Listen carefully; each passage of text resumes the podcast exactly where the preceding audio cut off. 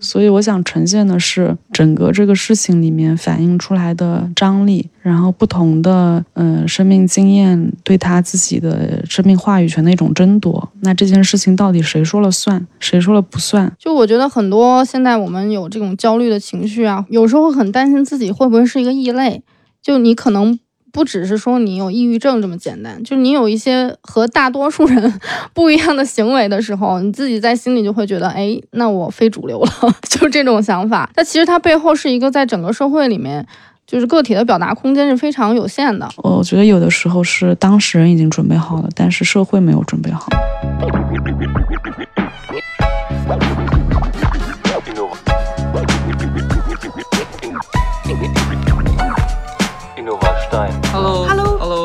众朋友，大家好，这里是这里是 Low 创斯坦电台，这里有温暖的陌生人，真实的社创者，实用的方法案例，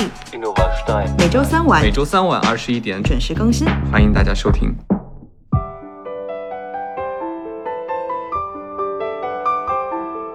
大家好，欢迎收听新一期的创斯坦电台，我是本期的编辑员儿。这一期呢，我们要聊到一个话题，是精神健康的公共讨论和公共倡导。关注到这个议题的契机呢，是因为我在前段时间在澎湃新闻的城市漫步栏目看到了有一个展览，在上海叫药丸。药是那个药物的药，然后玩是玩耍的玩。然后我当时看到那篇信息的时候，我就看到有很多的形式，比如说有展览啊，有戏剧啊，有工作坊，然后共同来探讨各种各样精神健康的一些问题和田野调查的展示。我就当时看到那个信息的时候，我会觉得。叫什么？就眼前一亮，心里一动。我觉得那种感觉，就是我当时的感觉，就是这个东西终于有了，终于有了这么一样的一种方式来呈现这种讨论，我会觉得特别的欣喜。作为一个普通人，我是想要参加这样一种活动的，他是欢迎我的，然后也是没有那么的沉重的，然后也会有很多的空间去给到大家去进行讨论。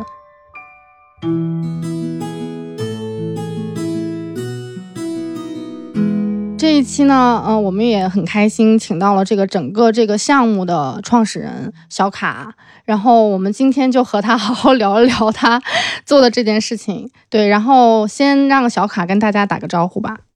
Hello，鱼儿你好，Hello，大家好，我是刺鸟栖息地的创办人小卡，我是一个精神健康的从业者。嗯，小卡，这次呃，我们是在南京线下见面，就是为了采访小卡，我还自己特别跑来南京，对，然后我觉得非常值得。然后昨天也去听了他们线下的一场影像的活动，也不是听了，是观看了他们现场影像的一个放映活动，然后包括映后的一个交流，我感受了一下之后也非常有感触啦。然后包括看到他们过往活动的一个留言册，然后看到我真的是。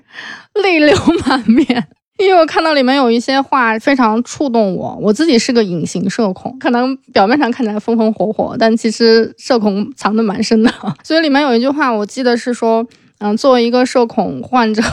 我的手现在写字的时候还在发抖。然后还有那个一些留言，比如说，嗯，我是我自己宇宙的中心。就看到这句话的时候，我真的不知道为什么就很受触动。我觉得我们今天可以从小卡这个人开始。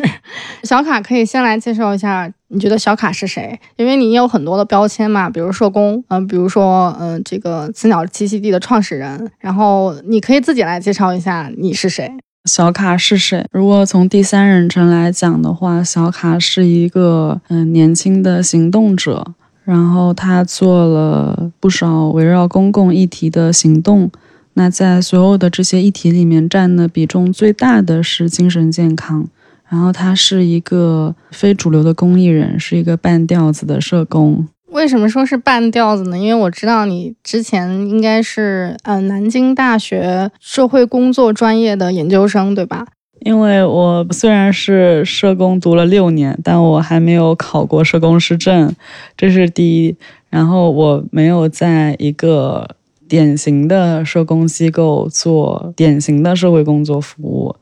然后我现在做的所有这些事情也有一部分的人认为他不是社工的，也会有人觉得我是不专业的等等这些。嗯，所以有相当一段长时间内，我很纠结于专业性或者我是什么职业。我现在就比较坦然了，你觉得是就是，你觉得不是就不是。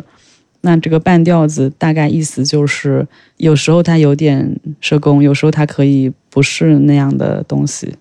还有就是说，你刚才提到说，嗯，你关注了很多的公共议题讨论嘛，然后你占比重比较大的是精神健康这方面，然后为此你也创办了刺鸟栖息地嘛。那刺鸟栖息地是什么？你可以简单的跟听众介绍一下。刺鸟栖息地它是一个非主流的精神健康公益组织。呃，如果说它跟别人有什么相像的话，那么相似的地方都是会做一些。公众教育，做一些线下的行动，然后促进大众对精神健康的理解。如果说它跟其他的组织有不一样的话，那它更加有人文社科的视角，然后它也非常在乎一手的实践经验。像我很少说我们是做科普，因为我会觉得说你都不知道什么是对的时候，你科普什么呢？就是你科普的。什么东西才是真理性的呢？所以刺鸟栖息地它是一个多元声音的集散地，然后它也鼓励大家去行动。那么它也希望打破既有的精神健康公众教育的这种格局也好，主流的呃已经有点思维定式的东西也好，嗯，在我们知道所谓的真理之前，我们还是希望发现生活的多重真相。你刚才说想打破既有的精神健康的公共教育或者公共讨论的格局，那你觉得会有什么样的问题，或者你觉得它的不足是什么？最开始其实要做精神健康的事情，就来自于一种感觉，那个感觉就是说，抑郁症这个词已经非常流行了。然后每个人似乎都有一套自己觉得对的评判标准，可是好像这些东西并没有对实际的困境有很大的帮助。我的意思是，今天你看这个公众号知道了什么微笑抑郁啊，明天你看那个公众号知道，嗯，不能对抑郁症患者说的十句话什么，但好像我们周围还是不断的在有人陷入。更大的深渊里面，呃，为什么人人都在说抑郁症，但是抑郁症越来越多？我觉得这个事情很有意思。然后第二个的话，我也觉得，我就拿抑郁症举例子啊，已有的关于抑郁症的一些科普，一些说一不二的东西，还是有待商榷的。就比如大家现在。会一股脑的说，嗯，这个就是一个嗯脑子的问题，然后是你神经递质的问题。我更加在乎的不是这句话本身成不成立，因为从科研角度来说，它还远远不够。就是现在有的科研还没有人能说就把精神疾病解释清楚。但是我会好奇的是，这个东西是怎么流行的？就为什么脑科学的视角会取代以前的那些？那再早的时候，大家会觉得是就怪力乱神啊，是什么东西作祟，对吧？然后后来就觉得说是，可能是你心理怎么样，然后现在可能就说是你脑子怎么样。那我觉得我更多的是关注这些东西为什么流行开来，它又怎么样重塑你对生活的体验。我觉得这些道理我们是要去发掘出来的。虽然科研也在不断的进步，我们也越来越科学至上。但是科学本身很重要的一件事情就是不断的反思，然后不断的挑战既有的认知。所以我当时觉得已有的科普里面有一点让我担心的就是太理所当然了。抑郁症就是什么，然后得了抑郁症你就要怎么样，这点我觉得是有问题的。针对就是你刚才说的可能既有的认知啊，然后或者是说我们现有的一些流行的这种公共讨论，你觉得它可能是有一些待商榷的？那么我知道你其实之前也做了很长年的这个田野调查，等于是说你想从自己的角度上，你重新打开这个局面，你想看看它到底是什么样的。我觉得我去做田野调查一个原因就是我的身份是社工，或者我的学科对我的期待是你将来要去做这个服务，可是我的教育还没有告诉我它是什么，它怎么回事，那我怎么能服务好它呢？那。我的书本上呢告诉我他的需求是什么，他的症状是什么，可是他自己是怎么想这些事情，没有人告诉我，所以我开始了我的田野调查。那么田野调查就是一个打破已有的常识跟建立新的常识的过程，那非常有意思。就在抑郁症这件事情上，包括躁郁症啊，大家的亲历者他们自己是可以有完全相反的看法的。而这些相反的看法，其实背后并不矛盾。基本上大家都是希望过上一种更理想的生活。那举个例子吧，就比如有的人他说，我觉得这个东西是病，然后他觉得是病的理由，当然除了现有的这个医学的这么一个论证以外，他也会觉得说是病了以后我就合理化了，然后我就能够接受这件事情，然后我可以用它去跟社会对话。是病这件事情可以让我获得一个相对公平的待遇。那这样会导致他对病是认同的。那也会有人说，我觉得这不是病。但是如果我们一个普通人说不是病，大家就会觉得，哎呀，你这个太没有意识了，对吧？但是人家患者自己就说不是病，那又是为什么呢？那他的一些出发点可能就是他对这个事情还有一些哲学上的思考。对他来说，病可能意味着正常跟不正常的界限。那承认是病，是不是意味着他的这种生命存在形式？是不可被纳入普遍经验的，那这些东西又是另一个层面，所以本身这些讨论其实是不矛盾的。但如果就今天一个人突然站出来说，我觉得抑郁症不是病，那按照现在的这么一个趋势，大家可能就会批评他吧，就说，哎呀，那我要给你讲讲。其实呢，你会发现大家可能都会有一些自己的思量跟原因。那我就想把这个东西呈现出来。那么再来说。比如说，大家都会觉得抑郁，它会伴随着你的心境低落，然后伴随着你很多症状，提不起劲，不想吃饭，然后没有兴趣。说到原因的话，你可能还有一些，呃，创伤或者早年不愉快经历。但我当时就遇到了那么一个经历者，他就是自我认同就是抑郁症患者，他在吃抑郁症的药。但是他没有不开心哦，他真的是没有不开心，也没有什么不愉快经历。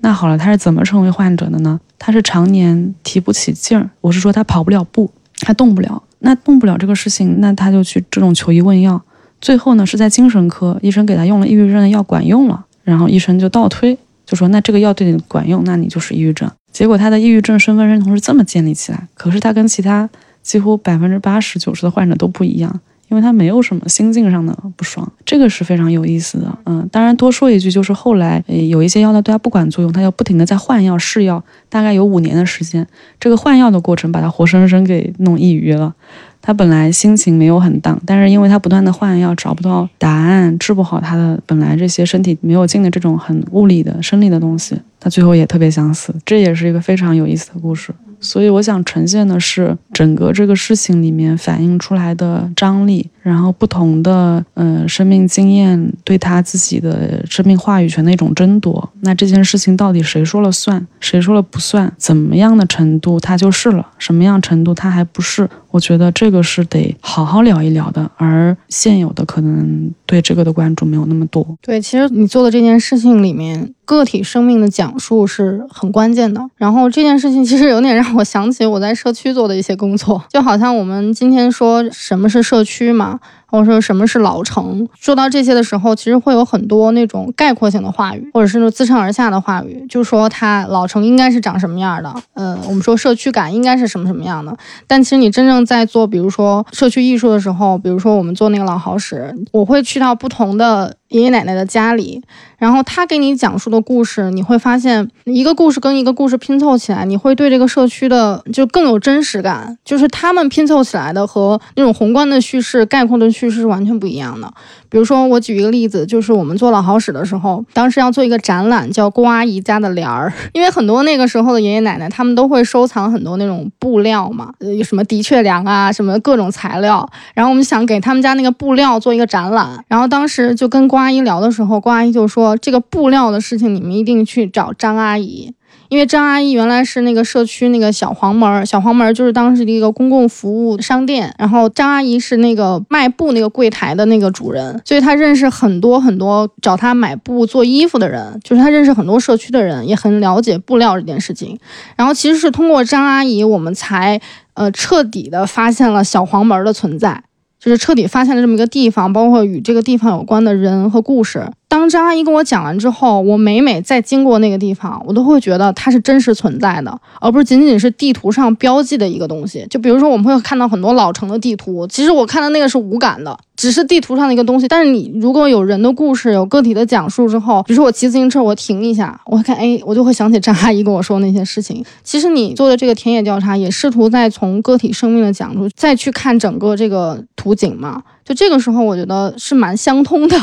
对，然后刚刚其实我们有聊到说，现有的精神健康的公共讨论可能有一些不足。那我又想回溯到说，你最一开始是为什么会关注到精神健康的问题的？就这个领域你是怎么走进来的？我觉得还挺多的。然后其实对于很多行动者来说，他也有自己的原因。我自己也有过精神不健康的时候，那这可能是一个出发点。但等到我去做田野的时候，其实，嗯，我觉得我的精神相对健康嘛。但是当时发生了一些事情，就是我们学校里一个是可能隔一两年都有人自杀。虽然自杀不能完全就等同于精神疾病，也可能有各种各样原因，但是我们的确看到许多学生他过得不好。比如说像在南京大学这样一个还不算差的学校里，他从天南海北过来，他大一要面对很多冲击，大一新生适应是一个坎吧。那后来可能到研究生、博士阶段，他跟导师的关系，他自己对自己的期待，或者对于即将融入社会的那些不确定，又会带来很大的精神压力。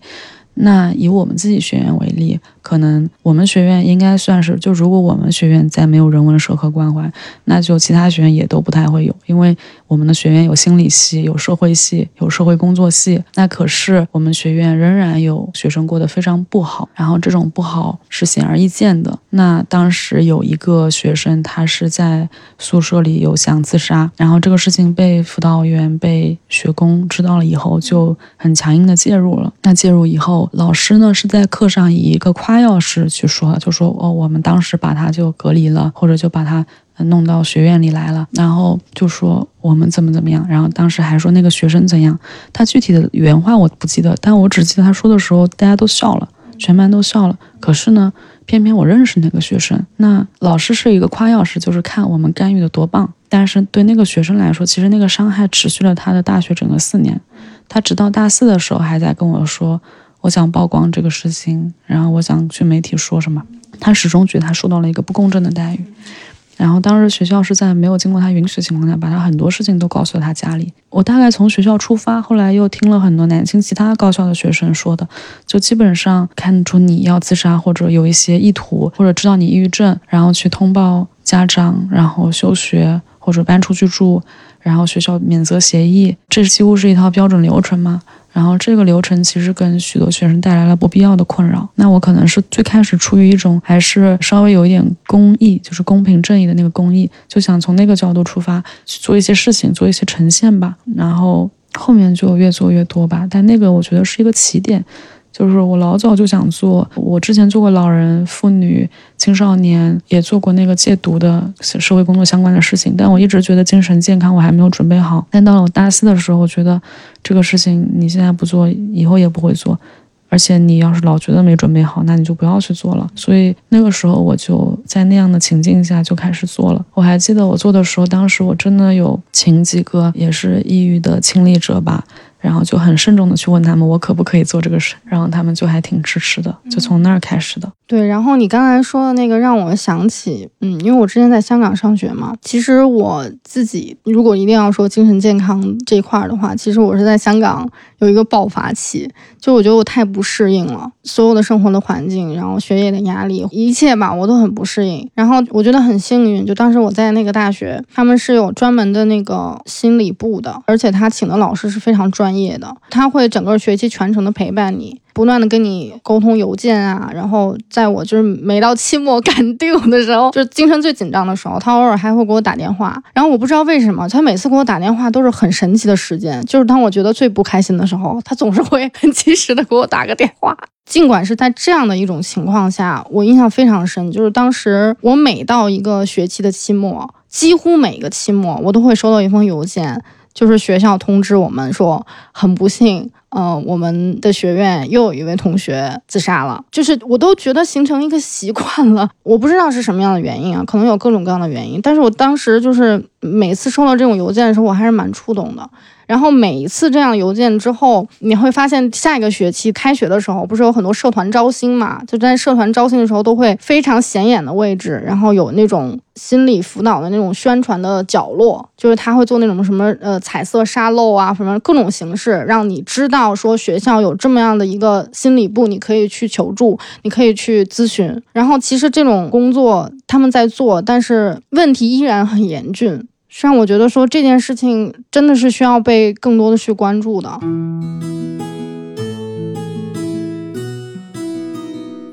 那接下来我们就可以聊到说，呃，你做的这整件事儿嘛，然后好像你最早一七年就开始做了，是吧？就是你在做这种展览，然后戏剧啊、工作坊啊等等各种形式，以刺鸟栖息地的这个名义，对吧？你可以跟我们讲讲说，你是怎么样想到说用这么多元的一个形式去呈现你的这种发现和讨论的？我还是学生的时候，我就觉得用论文的形式特别有限，因为论文的话。嗯，你要写的好，当然看的人多一点。你要写的特别的语言比较晦涩，或者怎么样，可能也就是你跟你导师会看吧。这种形式不太利于公共知识的传播，因为我做这件事情，它其实不应该只在象牙塔里被看到，或者什么研究生论坛上面被讨论。我觉得它就是面向所有人的公共知识。我们在写论文的时候，当时就会有老师问你是要写给谁看的？你论文的受众是什么？我觉得可能对我来说一直蛮清楚，就是我是想写给从业者乃至大众看的，所以我的语言都用的很平实吧。那离开学校以后，你又会想，嗯，我要怎么做？可能开始也没有很特定的想法，就是大家做的我都在做，我也在做 B 站，然后也在呃录视频，然后也在去写公众号，但我都还是觉得，呃，挺有限的吧。后来等到一七年在北京的时候，我就觉得就要不做个展览吧。可能自己也算是个艺术爱好者，觉得展览那就是把东西都展示出来呀。抱着这样一个很简单的想法，就开始做展览了。关于这种公共教育的形式，一直有在探索，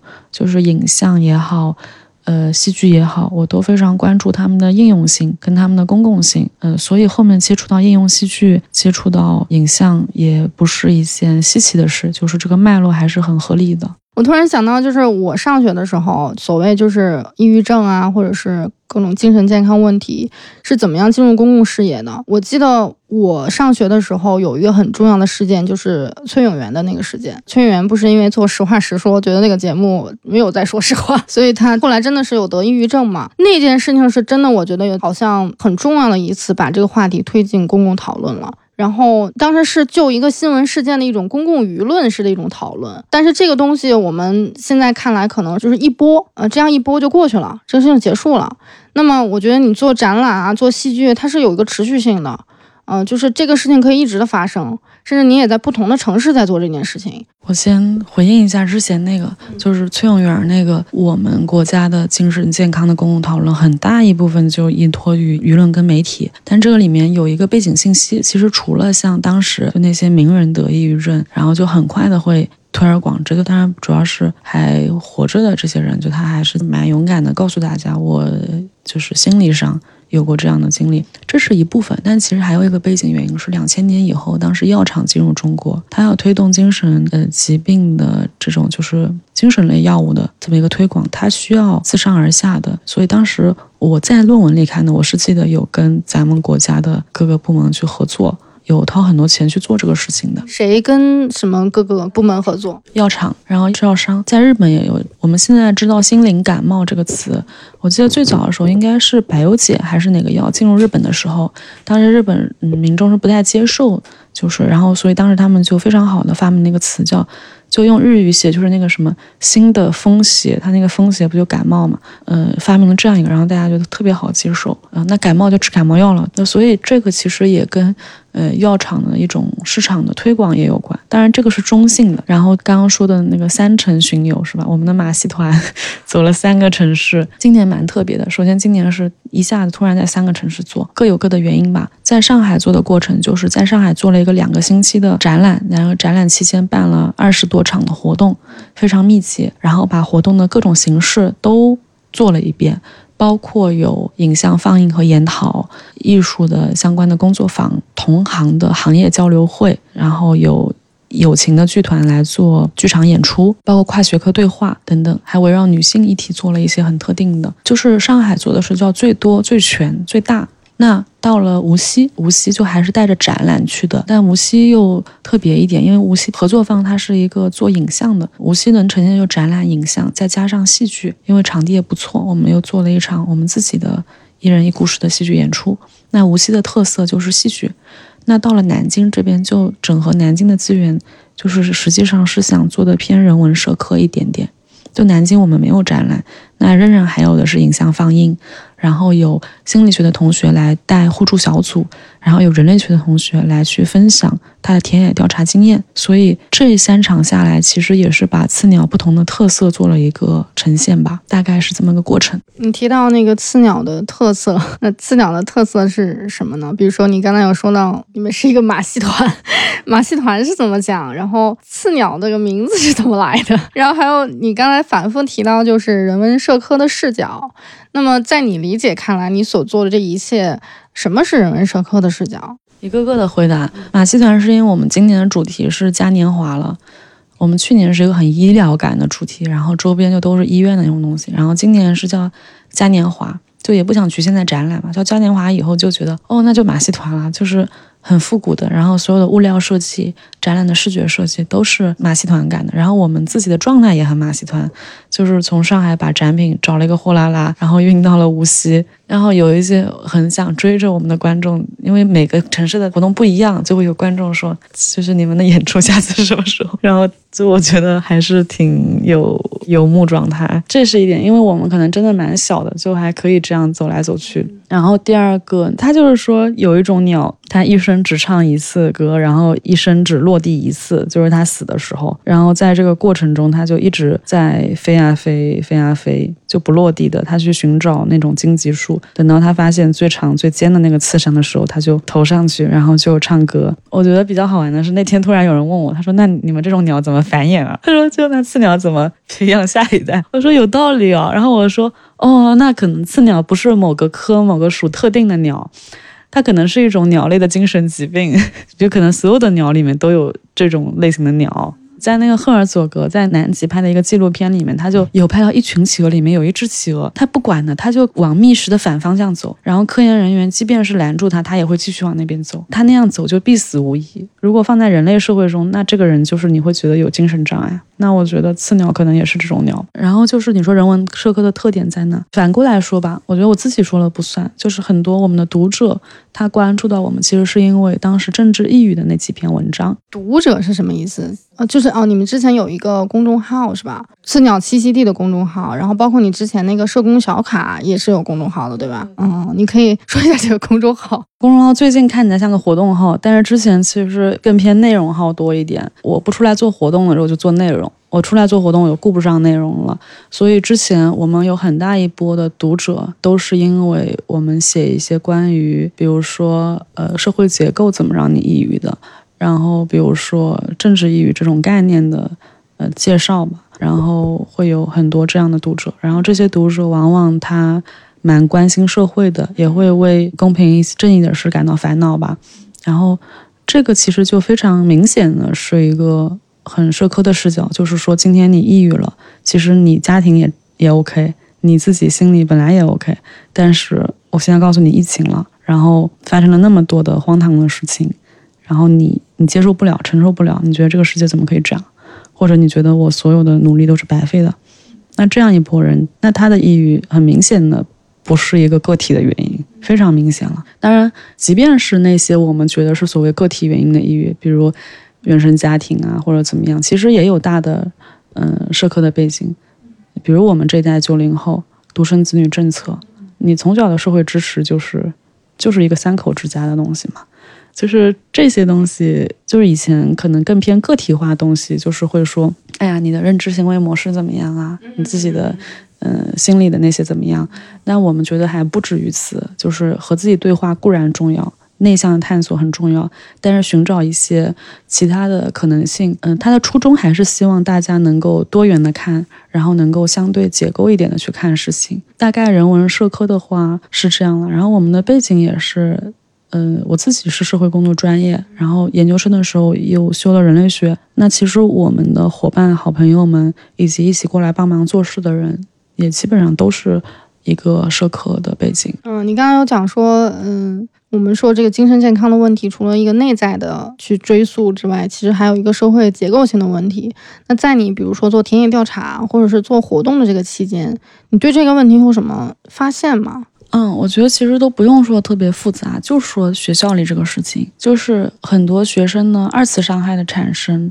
是来自于我们处理这个问题的制度的。就比如我们能够理解学校为了维持一个小型社会的稳定，或者是担心承担责任而要做一个自保的处理，这个我觉得呃我们也可以这么理解，但是。嗯，你其实也有更好的处理方法，就比如说你的干预可不可以不要那么强硬？然后你当然可以去喊到父母一起来解决这个问题，但是是不是有很多，一个是更缓一点，二一个是你有没有更好的，就是至少你的这处理团队里面有没有一个是专业的咨询师或者专业的住校社工等等，而不是说一帮行政的老师，然后呃以为你好的这种感觉去做一个其实不能满足学生需求的事情。我觉得这个东西就是非常的制度性或者结构性的，而且这个制度都不是要国家层面的制度，就是我这个学校体系里的，就是我们学校怎么处理一个抑郁症的学生。那其实学校是有规章流程的嘛。那如果你是一个干预或者维稳导向的，那么对学生的影响可能负面多于正面。但如果你还是一个以学生为中心，然后相对比较人性化的，那其实他后面不一定就那个了，就好多学生越来越抑郁。它有你介入之后的二次的伤害的结果，这让我想到了，就是我们近年来看到的很多性侵的事件，所谓这个二次伤害，我觉得同样是存在的。嗯，就所谓这个制度不合理带来的一些伤害，我觉得性侵的那个就是的，那一个。亲历者一个当事人已经按照一个很大家觉得都应该这么做的很程序啊正义这种我去起诉了我去怎么样，但这个过程中警察对我那样那样，然后法院对我那样那样，最后舆论对我可能还有指摘，那他还能怎么做？我觉得有的时候是当事人已经准备好了，但是社会没有准备好。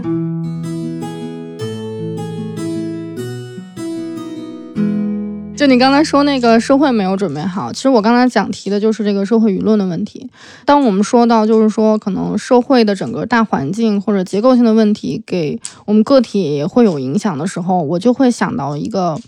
就所谓现在社会上的这个表达空间的问题。就我觉得很多现在我们有这种焦虑的情绪啊，有时候很担心自己会不会是一个异类，就你可能。不只是说你有抑郁症这么简单，就你有一些和大多数人 不一样的行为的时候，你自己在心里就会觉得，哎，那我非主流了，就这种想法。那其实它背后是一个在整个社会里面，就是个体的表达空间是非常有限的。你不管是在公共场合，还是在私人领域，是在家庭，其实你的表达空间都很有限。然后导致的一个结果，我觉得就是说，很多人把一些话或者是个体的表达性的东西藏起来了。然后昨天我在看你们的留言簿的时候，我为什么感动？其实就是感动在这儿，就是我看到了很多我自己在心里也呐喊过的。哦，我我其实觉得可能很多人在心里都发过声的东西，在这个留言本上呈现了。嗯，然后我觉得这种声音就像一个地窖一样，被藏在地底下那种感觉，然后在这里面像火花一样被迸发出来了。那种东西，我觉得不是见不得人的，它反而很有生命力，就是生命力很真实的东西。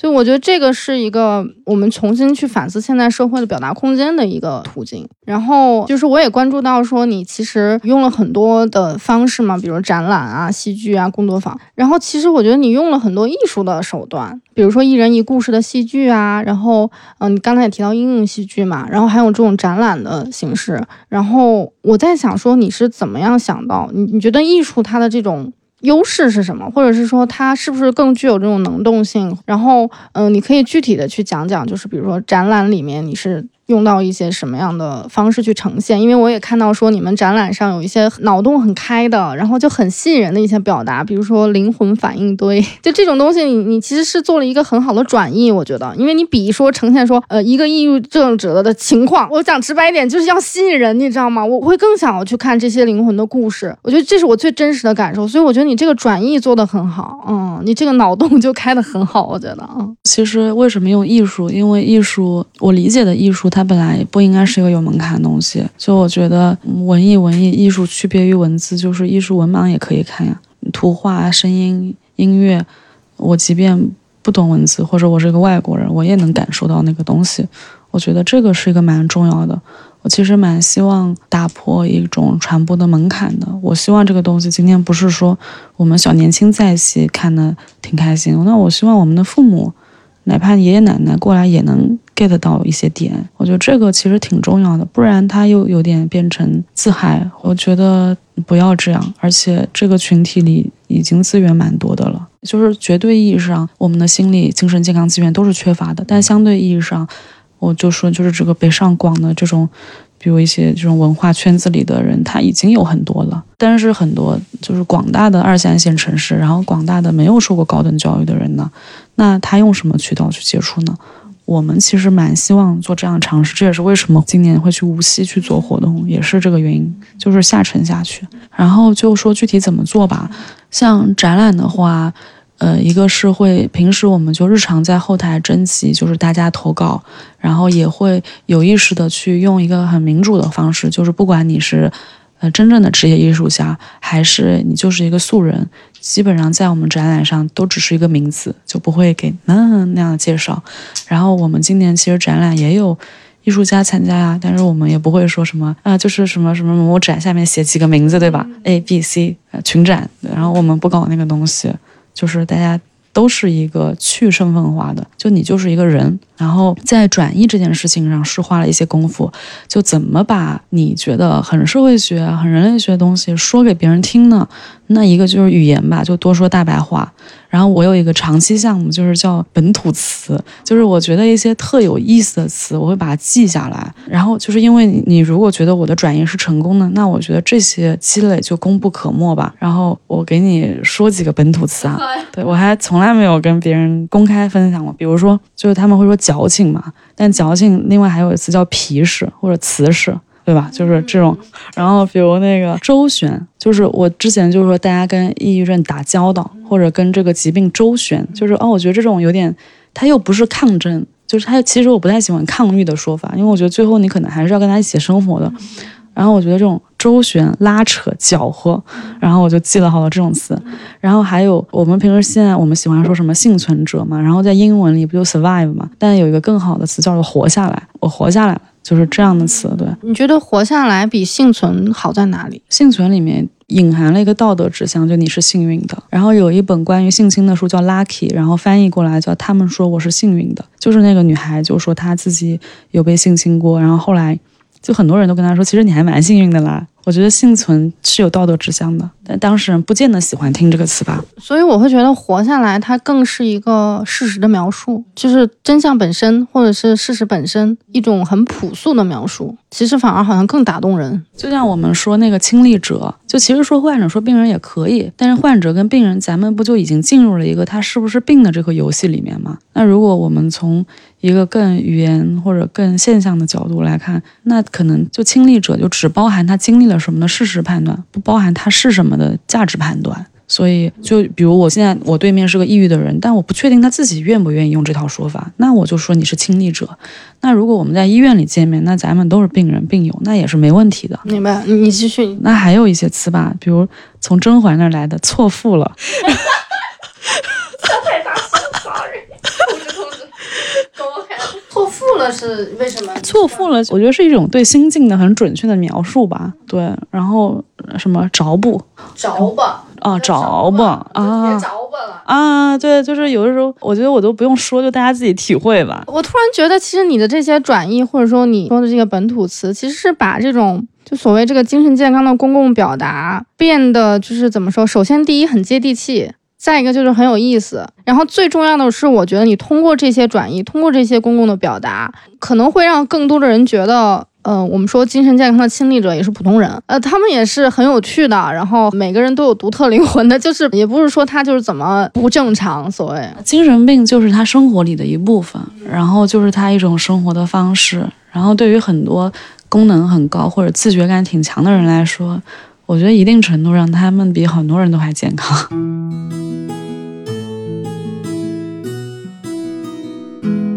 你在展览上设计的一些小的互动，我觉得也很有意思。比如说，为那种抑郁症的疗愈方案民主投票的那种，那个我觉得也很有就我们今天都谈说一个展览的一个互动性或者与公共的连接程度嘛，我觉得你这个至少和你这个群体的这个绑定关系是非常生动的。对，它是一个互动，就它对于观众来说能起到一个他想找答案，你就在里面找找，或者他看到一些话说到他心里了，他是有一点点感觉到舒坦的。但对于我来说，它也是一个小的社会实验，就是我呢。去年是准备了一百个药品，大大小小的，然后每个药品里面放了一个关于抑郁的康复方方法，然后这个康复方法是我们从网上找来，从身边听来，从田野调查里做来的，它大概能够跟这个社会上比较流行的这个说法是差不多的，就是你能想到想不到的这一百条里面差不多都有，嗯，然后歪门邪道的、正道的，然后呃。荒唐的或者合理的都有。然后去年就是他们得拿那个医生的镊子从那个药瓶里把这个建议给捏出来，然后一看合理。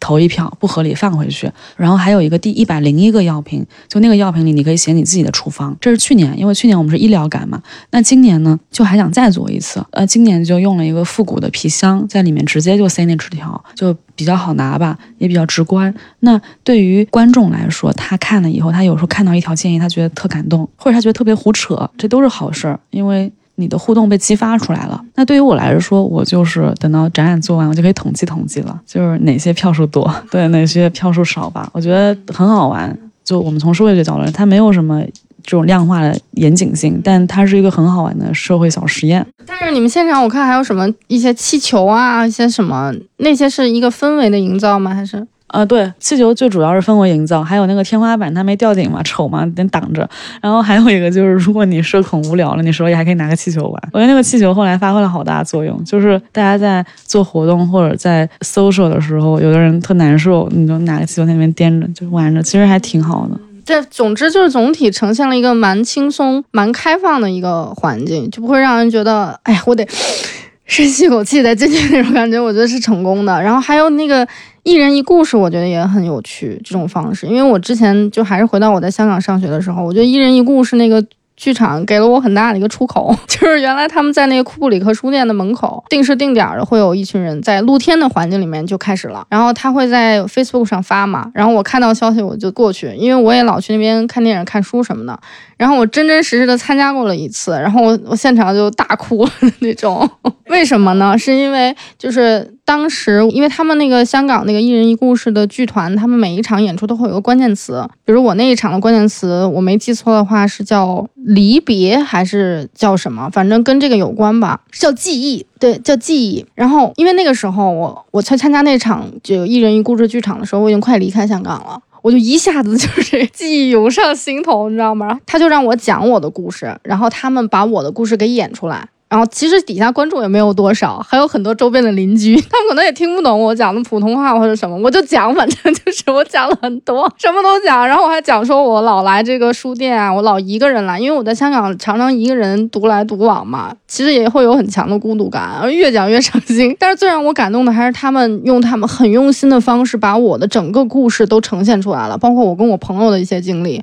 我在香港的一些细节，就他们用语言、用歌声、用这种肢体的表达，全部呈。呈现出来，让我觉得就是很震撼的一种感觉，就是竟然有人能够这么用心的来听我说，来来给我表演出来，所以我觉得一人一故事。我当时看到消息的时候，我就觉得很适合所谓这个精神健康这种公共的表达和讨论。你是怎么样的一个想法，或者你做了这么多场戏剧之后，你的一个感受是什么？就应用戏剧，它有很多，像一人一故事，它是比较，其实就是我觉得更多的就是建立倾听，然后在那个场合里，它是对彼此有一些疗愈性的功能的，就是我被听见了，我被看到了，我也能看到别人的生命故事，我觉得那是一个比较。呃，舒缓，然后可以比较放松的。那可能像论坛剧场也有一些公共取向的。那我觉得在精神健康，可能目前来说，这种能先安下心来，彼此听一听，看一看，也还是蛮必要的。所以虽然我们公共取向很强，但是一人一故事这种也是蛮偏内在探索的，我们也是做的，而且也觉得很重要。那我做了蛮多场以后的话。我会有一个感觉，就是说，一个是每次都要比我想象的好，然后第二，我觉得我特别感谢观众们都很宽容。可能从我们角度来说，有的都没演好，或者说没有演的特别精准，但是观众们很宽容。我讲一部分，因为他们真的是很好的人，然后另一部分可能因为大家平时被别人这么严肃而有仪式感的看见是很少的。就是你平时可能你跟你朋友聊天都不一定有人在听你说，那突然有四五个人好认真在听你说话，然后好努力再演出来，那个感觉真的很不一样。就是，哇，天呐，就这个世界上有人有一般五到六个人，然后愿意为你付出五到十分钟的时间，哇，这个真的很了不起，我觉得。这个我觉得甚至就超脱于说你是不是就是一个，比如说有抑郁症患者这么简单。就我当时在香港，就是他们给我演完的时候，我就觉得我跟这个城市更亲近了。虽然只是很短的二十分钟的时间，但我觉得我在这个城市至少在油麻地那个地方有亲人了。还有刚才你有提到这个，你们做过这种女性的精神健康这种议题，这个我是觉得还蛮专的，就是说关注到一个具体的一个领域的问题了。因为我自己之前上学的时候学到一个。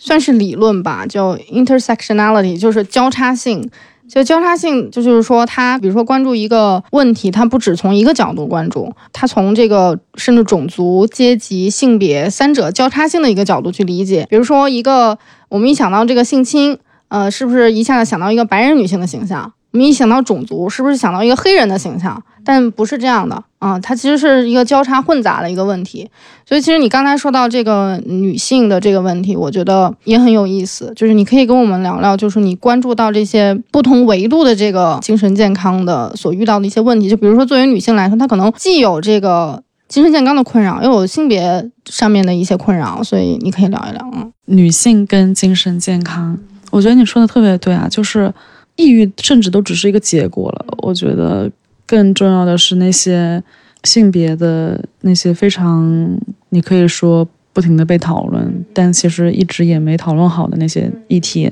嗯，我们这次做了有两个，一个是女性影像成精神健康，就是女性创作者，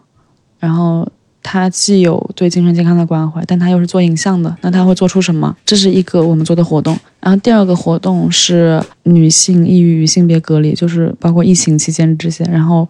是一个讨论会，然后来了非常多的，呃，男孩女孩都有吧，女性比较多。嗯，大概我们这一次期间就做的两场活动是这样的。那为什么会做这个事情？呃，其实很简单啊，就是你关注一个公共议题，你知道这个议题都不是单独而存在的，都是跟其他有关系的，对吧？你关注到儿童，你也会关注到性别，然后你关注到，比如你关注到工人，你可能会关注到环保等等，就是都是交叉蛮大的。然后我自己做性教育也有五六年了，所以就非常的顺理成章，把性别的东西跟这个放在一起。然后我想就是用这个宝贵的播客时间多说一句，就是其实。我觉得非常需要有人来做性侵的这方面的系统的关注也好，然后有可能的服务也好。因为我有一件事情，我觉得有点伤心，就是我们现在都说啊，做公共教育、做公共倡导。我之前有遇到一个专门做女性的基金会，我就问他们，我说如果性侵的姐妹找到你们，你们会怎么办？他说那我们也不接的，他说我们接不了的。但其实我们也都知道，没有什么人能接。能接的那几家也压力很大了。那我觉得这里面有一个很微妙的地方，就是第一，的确是大家能做的很有限；第二，其实反过来说，其实你不做，也没有人比你更能做了。你当然可以说，嗯，从伦理啊，我不做，或者我的那个职责里没有直接服务。但是从另一个就是很很上帝视角或者怎么来看，就是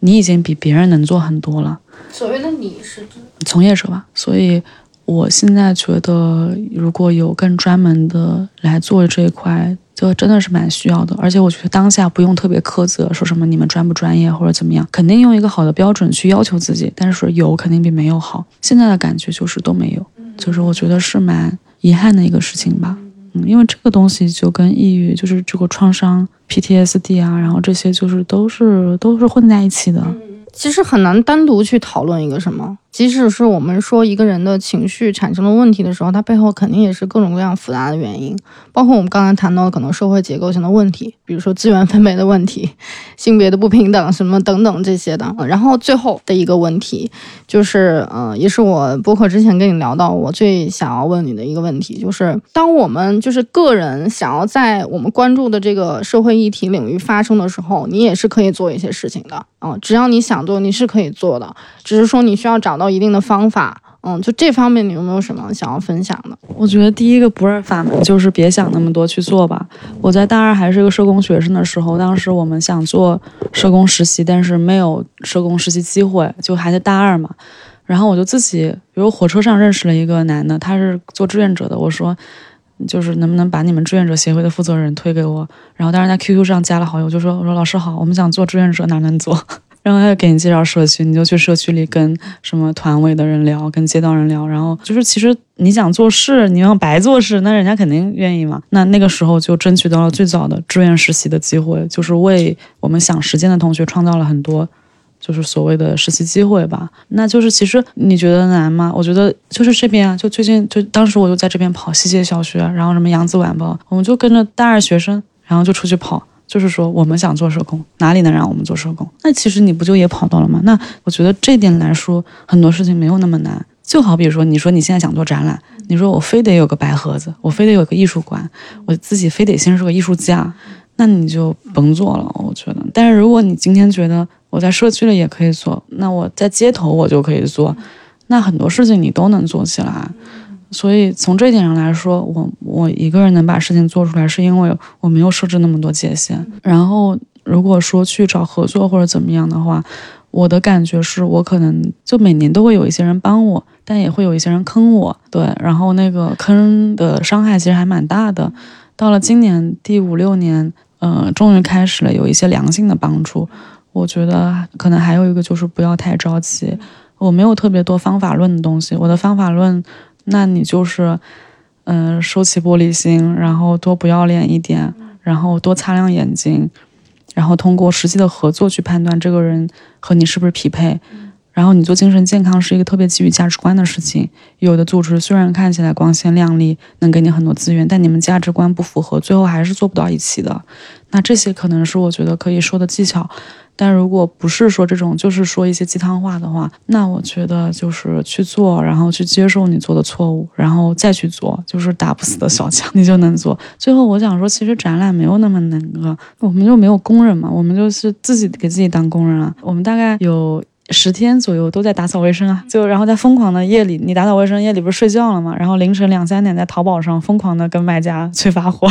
然后就说我要买这个买那个买这个买那，这个能不能做那个能不能做？然后淘宝发货，然后来了以后就布置，就是这样。对，因为我自己会是是觉得你们在策展上会有一些巧思嘛，但这种东西我今天跟你聊下来，我觉得其实是你积累多年的一个一个东西，可能你平时就会在想一些一些小的这种。是这样的吗？是的，我有时候看书，然后觉得有什么特别好，然后括号这儿可以做个装置。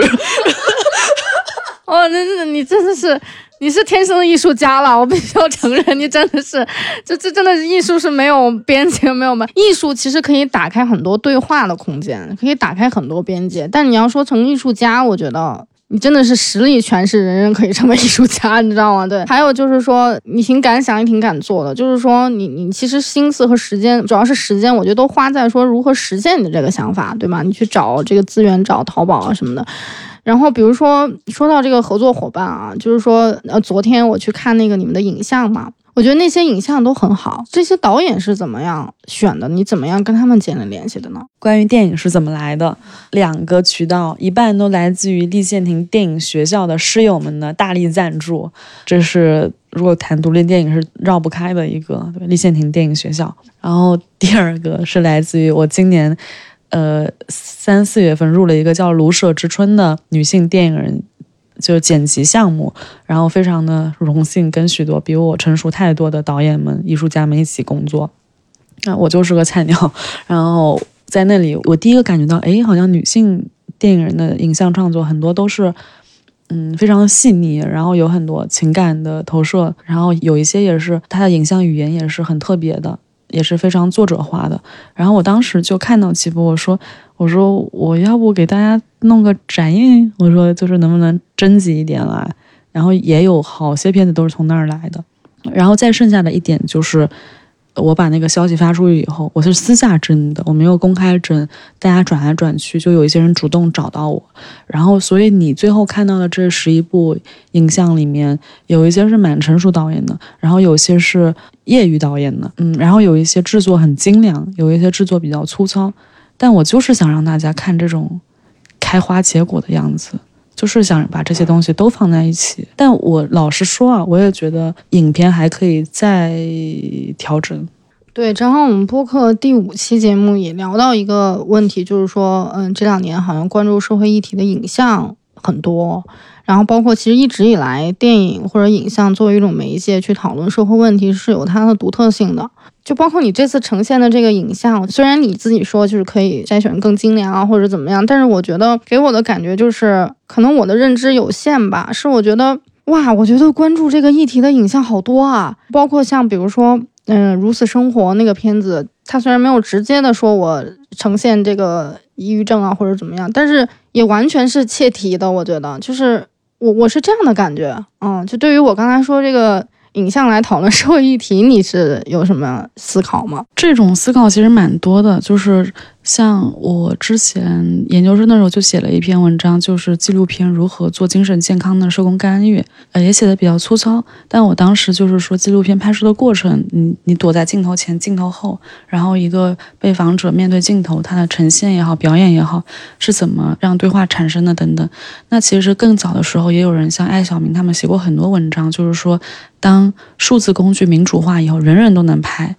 之后。呃，你会发现它可以 empower，就是可以主体增能吧，就是一个是我们可以自己拍自己的东西了，不管你是谁嘛。然后第二种可能就是我们拍这个东西是有当下解决作用的。比如今天我们觉得为什么中华门的那个电梯开关不开，然后我就把这个记录下来，我拎着行李箱多辛苦，然后把这个东西记录下来，网上一发或者有关部门你看，然后倒推着他那个改变，这些都是可以去做的事情。我特别期待就是越来越多的人，就大家都来拍东西，大家都来用影像去呈现。然后更早的时候，像我们的独立电影，我们的那些纪录片是承载了很多讨论社会议题功能。但到了有抖音、微博这种短视频之后，可能那种纪录片形式就少了，但是现场感的东西就变多了。我觉得是不矛盾的，就是可以一起去发展的。但其实你刚刚说关注精神健康的影像那么多，的确其实也不多。就是说有一些是我自己觉得可以给拉过来的，就是导演也没有想过这方面事，但我觉得能讨论，我就给拉过来。有一些是挺契合的，而且昨天我觉得，虽然今天的片子我还没看，但是昨天那些片子我觉得呈现的方式也很多元。就是你可以说它是实验呢，你可以说它是一种就是生活的一种很幽默的表达，或者是什么，就是它有很多方式去呈现。我觉得这也是影像很特别的一个地方。嗯，我们说就是说文字或者是呃口头的表达可能。嗯，是一种方式，但影线你通过画面啊，通过声音啊，通过颜色啊，都可以给公众不一样的感觉。就比如说昨天那个映后谈，你看很多的人他谈到这个黑色羽毛，我们自己放映的时候可能会觉得黑色羽毛会不那么的观众友好，但其实反而大家是很有感的。它的那个就是很有影像的那个媒介的特点，就是它那种声音的刺耳啊，或者是画面啊，它的那种构想啊，我觉得其实会让。看的人有很多的想象的空间，或者是联想的一些空间啊。这也就是说，三城巡映下来，比如有的时候人特别少，有的时候人巨多，有时候导演在场，有时候导演不在场。然后我我可以说到现在为止，每一场放映最后的反馈都不一样。然后就每一次都让我有很新鲜的对，然后我昨天跟黑色羽毛导演说了，然后他夸夸夸发了八九条语音过来，他自己也很感触。他本来以为这部片子就不会再放了，然后他也觉得之前如果得不到能契合、能 get 到他点的观众，他觉得放也没有很大意义了。但是这次我觉得。不管怎么说，他的影像在大家的心里留下了痕迹，所以对导演来说也是很安慰的事情。然后第二个，我就觉得我做这些放映，我没有要做电影节，没有要让大家看一个多么了不得的艺术影像，我只是想让大家看看，有一些人是这么活着的，有一些人，有些导演。他跟片子、跟影像，然后影像跟他生活的交集是这样的，所以我其实不太希望观众有一种我要去看豆瓣高分电影的心态啦。我觉得我们不提供这样的服务，就我们提供的是一个平视，就是你也不要仰视导演。然后导演也不要鄙视观众，就是完全是一个平视的态度去做。我觉得这很重要，这个做所有你这个公共倡导的活动，我觉得都很重要嗯。然后还有，我知道你们其实找到了一个很关键的合作伙伴，是那个上海的郁金香，是吧？呃，这这个合作伙伴你可以聊一下吗？因为他我我了解到也是聚焦于这个议题的，就我想知道这是你的关键合作伙伴吗？上海郁金香它是特别早做，如果是注册的话，应该是中国第一家做抑郁跟双向的一个民间组织。它的创始人陈薇自己也是有双向。然后最早的时候，其实媒体报道特别多，就是很多人还没有做这个事情时，他们就在做了。然后这么多年，他们一直在上海做很小规模的事情，就是呃每周做两到三次的团体活动。然后这个团体里面的开放式团体都是由志愿者（括号往往也是亲历者、康复者）带领的。然后他的封闭团体是有咨询师去带领的，他们做这方面的事情做了很多。然后。呃，我们合作的话，更多的可能就是，其实说是两个组织合作啊，其实就是两个组织的负责人在干活啊，就是没有那么高大上的合作，就是我们一起来把桌子从这儿挪到那儿吧。我觉得最后的合作其实就是这样的东西。你是怎么找到他们的？呃，是他们找到的。我是当时有一个民间公益组织的交流会，然后我当时做展览要做第三年了，然后我就往上一站，我很想让大家记住我，然后我就说。大家好，我说我做事跟大家不一样，我做展。然后呢，我说我现在缺钱、缺人、缺场地，我说谁能帮我？然后后来他们的一个负责人就联系到了我。我觉得其实，嗯，除了这种组织，它有这种背景，有这种工作的背景之外，我觉得你们现场的这个志愿者其实也帮了蛮多忙的。大家也是各种地方的来，然后自愿的去来做这件事情。我觉得这个力量也让我觉得还蛮受触动的。嗯，像其实四鸟是很多人会问怎么做你们志愿者，我们其实是呃郁金香它是有它固定志愿者的，然后像我们这边其实是没有志愿者的，就是所有的大家。就包括像我们排版是一个学妹在帮我排，但每次也会发一个小红包。就我还不太想完全用志愿，因为我不确定我能不能为他们提供什么。所以，呃，你能看到大家比如很高的投入的话，我是有这么一个设计在里面，就是说你希望从我这得到什么，然后我能为你做点什么。就比如说昨天的博文嘛，他是心理学本科从北美回来的，但他很想做事，但又找不到一个可以去给到他支持的地方。然后他就说能不能来做志愿者？我说你也不用做志愿者，就是你想做什么吧，然后我们可以配合你做什么。那他想做一做事情，包括南京这次做团体，嗯，其实我自己没有什么带领团体的需求，因为我觉得对于技能的练习也差不多了。那就说他，我说你想不想做？如果你想做，我们可以拿这个来做练习，乃至是试错，然后我们也承担这样试错的后果。假如做不好是怎么样？没关系，就慢慢来。呃，所以那这样带来的，我觉得其实不叫志愿者，更多的是同行者。嗯，就是今天只不过我在前面多走了几年，你在后面，可能你是新人一点，我老一点点，但我能为你提供什么呢？就如果你觉得可以跟我走一段路，我们就一起走一段路。就如果你觉得后面我要自己做事了，或者我跟你不契合了，那也没有关系。所以我们现在的所有的都是这么样一个来聚集起来的人。然后像今年展览，像定海桥互助社也帮了很大的忙，但他们都在里面做了很多事，他们也发起了好多活动。就是我需要的时候你配合我，你需要的时候我配合你。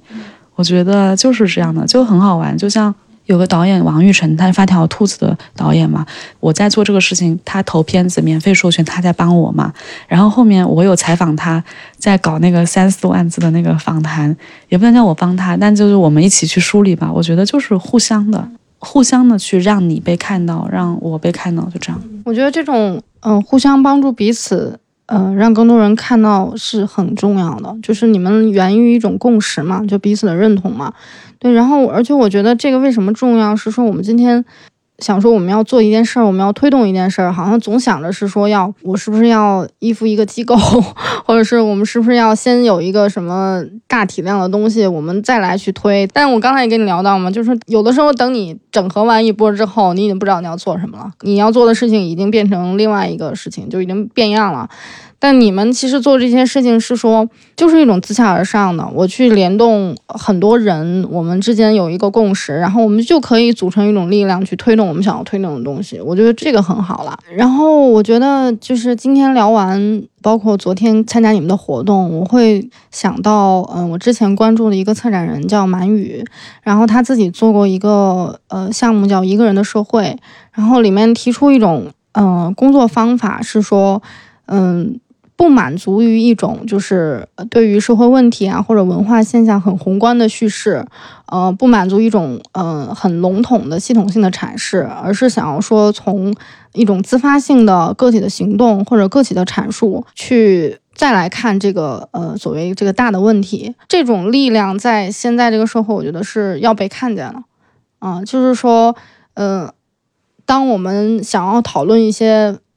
可能主流比较忽视的问题。嗯，大众媒体可能不太能够讨论或者讨论的好的问题的时候，我们可以怎么做？就从个体的角度，我们就是说不用等着说系统来告诉我们，是我们来去重新构建这个系统，或者是重新构建一种不是系统的东西，创造自己的职业。什么叫创造自己的职业呢？不要等，就是如果你等着一个东西规范好给你了，我觉得可能你自己心里也有一个威权存在吧。你总觉得不是那样就不是对的，嗯，其实你已经被规训或者被驯服了。你只要想着你自己想做什么，要做什么，然后去务实的做事，最后你的底气都是从你做的事情来的。你的底气不是那些 title、那些身份或者某些认同给你的，你的底气一定是你做过什么，你心里是不会虚的。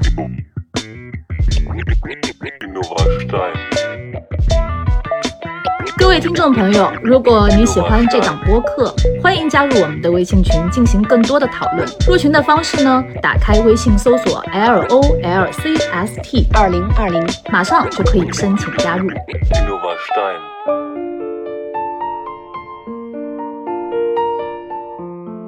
我叫刘远晴，大家叫我咪咪就可以。然后我呢是公众号“双向教育世界”最早的创办人。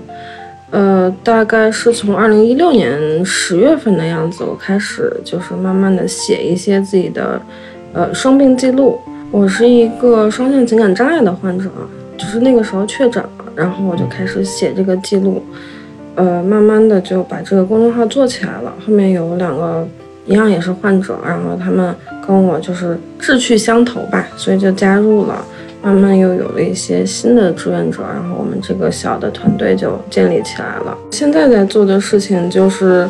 呃，拍纪录片，也是一个基于这个，就是，呃，群像吧，嗯嗯，拍不同的患者啊，然后还有医生啊等等，去展示就是这个患者的在国内的或者是中国患者吧，我们也拍了国外的患者，就是拍他们的这个生存状况。最开始我为什么想做这个东西呢？它是因为我对这个领域完全不了解。我在确诊之前，根据回忆啊，可能发病已经超过八九年了，就是其实已经有很长的病史了。但是因为我个人没有这方面的经验，所以我不觉得自己需要看病啊什么的。所以当我确诊之后呢，我就觉得应该有很多人和我面临一样的问题吧。所以我就想说，通过这种方式，呃，让更多的人了解一下，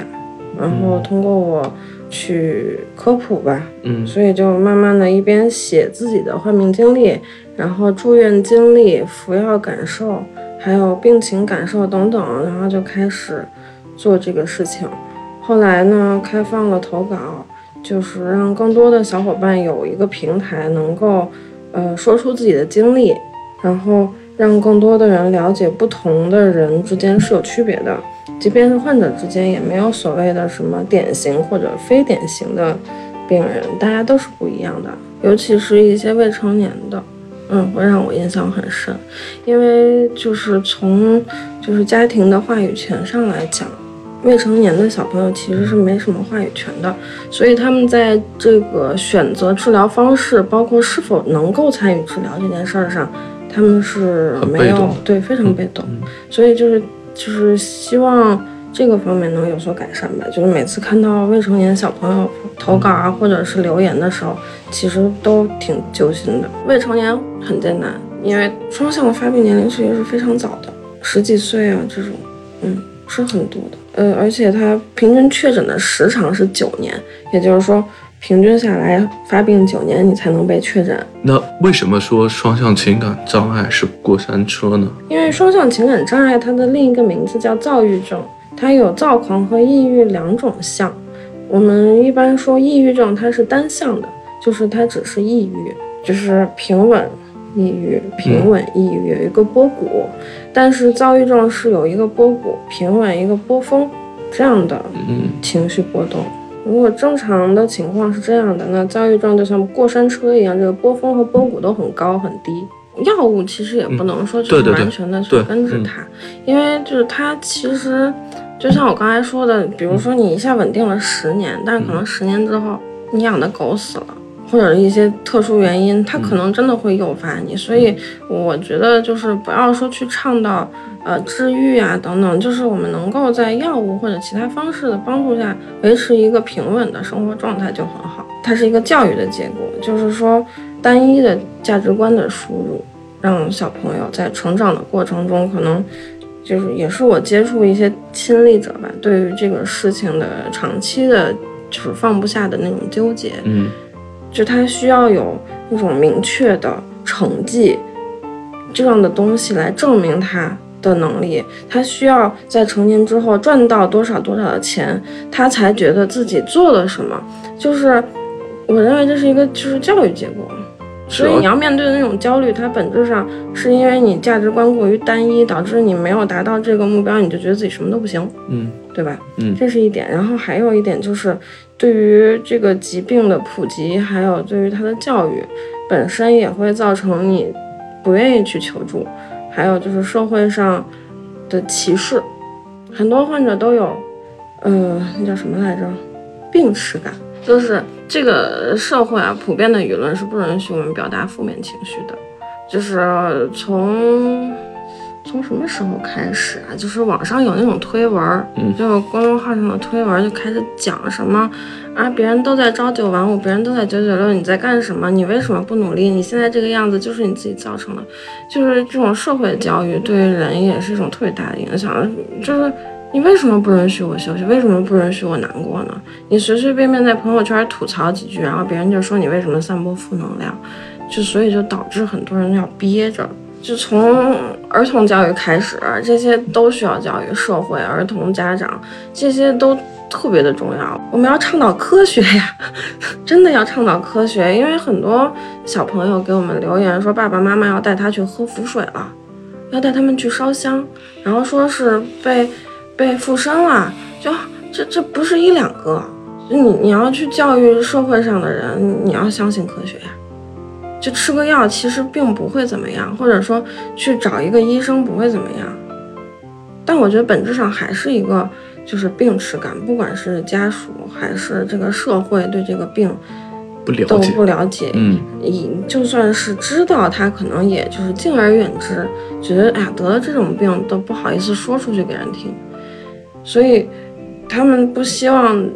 被记录在自己的病历本上，不希望被周围的人知道，就是就是这种，我认为这个才是最需要被改变的吧。最好的结果就是这个政策也能完整一些，然后呢，一个呃运营良好的社会企业肯定是最棒的，嗯因为你又能给患者提供一些就业机会，然后呢能够保持这个组织的运营等等吧。但它其实是一个特别大的这个对环境要求特别高的东西。大家好，我是陈新凯，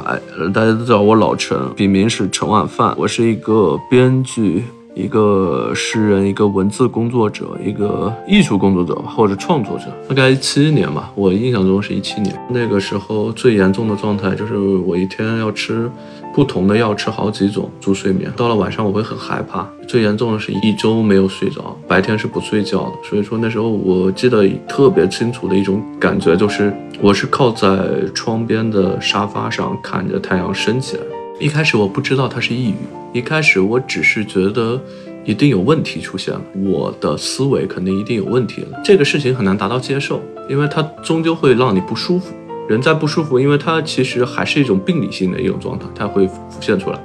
你还是会不舒服，你还是不愿意去会去接受它，你只是会更好的去接受一个不正常状态下的自己。那个时候你会对自己更宽容一些。在北京的一个同学，半年我们没有见面，然后见面之后，我会发现他异常的紧张，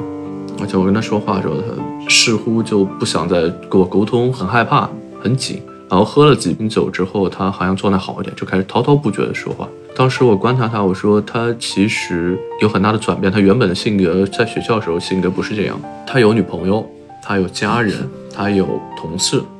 这些人为什么不能沟通？为什么会有这么多话会放在他心里面？那其实那一刻，我就觉得他很很想表达一些话，但是他说不出来，这可能跟对象有关。所以当时我突然有一天，我想到的就是可不可以创造出一些让陌生人坐来坐在一起，然后以这种方式来沟通，会不会有一些效果？然后我觉得这个事情很有意义，然后我就开始做。我感觉大家是需要的，是特别需要的。他们要的这种舒适度和自由度是我可以提供的，就是一个聆听者的身份。我也很希望的是，像我跟咪咪这样的人越来越多，因为其实。任何一个国家的专业型的人才都有，为什么他们都没有去愿意去做这件事情，站出来做这件事情？任何专业性的东西，它都会有一个门槛，甚至于说它会有一个标准。这个标准对于大家来说，其实对于经历者来说吧，都挺严肃的啊，就是它像一个针头。但是我们亲身经历的之后，会觉得其实治疗是一个人的选择。觉得我们应该去更多的，我会愿意去做的是耐心的去陪伴和等待当事人，他做出这个愿意去治疗的决定。我只是希望我们国家的父母在接纳度上变得更宽泛一些。当然这个很难，所以说我们尽量的在原生家庭上给予孩子更多的。肯定让孩子在原生家庭上对自我的认可大一些，这样的话，可能他能在遇到真正第一次感觉到心理不适的时候，学会更多或者更大能量的去接纳自己。这个是需要父母去教会他的。对，当然可能我还有更好的期许，就是学校老师之类吧。我觉得机构。去做这些事情，因为我们只能在底层的宽度上，让这个底层的宽度变得更宽、更有力量，这才是出发点。我是 C，是一名双向情感障碍症患者，目前在英国某学校就读大一。在写这个语言故事的稿子的时候，由于前一天晚上没有吃药，我正处于二十四小时没有睡觉却依然清醒的状态。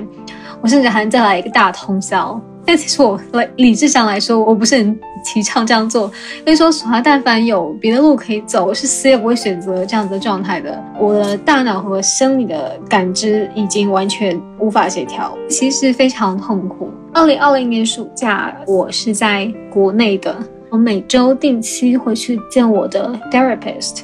我那个时候应该是处在比较 down 的一个呃抑郁的状态。然后那次和 therapist 的一个小时的谈话里，我一直在疯狂的哭。我非常怕别人知道我生病了，我怕这个社会知道我生病。我不知道我未来会怎么样，但是那种对于被曝光与整个社会目光下的那种恐惧和绝望，我依然是记忆犹新的。国内不是没有讨论，不是没有宣传，是我觉得还不够。增加关注度，讨论后不一定说会让患者觉得有安全感，但是我觉得至少对患者某种程度上来说，算是一个说不定就能够让他感到他是在被 supported 的这样的一个事情。只有整个社会的关注度提升了之后，才有可能带来改变，因为这是一个非常需要执行力和魄力的，而且需要。整个社会层面，大多数人的共识，才有可能做到了变化。我认为这是非常重要一点，就是每个高校，甚至其他教育系统，都应该全面完善心理辅导系统和危机干预系统。其实这半年来有看到新闻，有感觉国内在努力做出改变。毕竟不可能一步登天，对吧？那我还有一句话想说，嗯，让国内对于。精神健康的关注来的更猛烈些吧，我们可以的。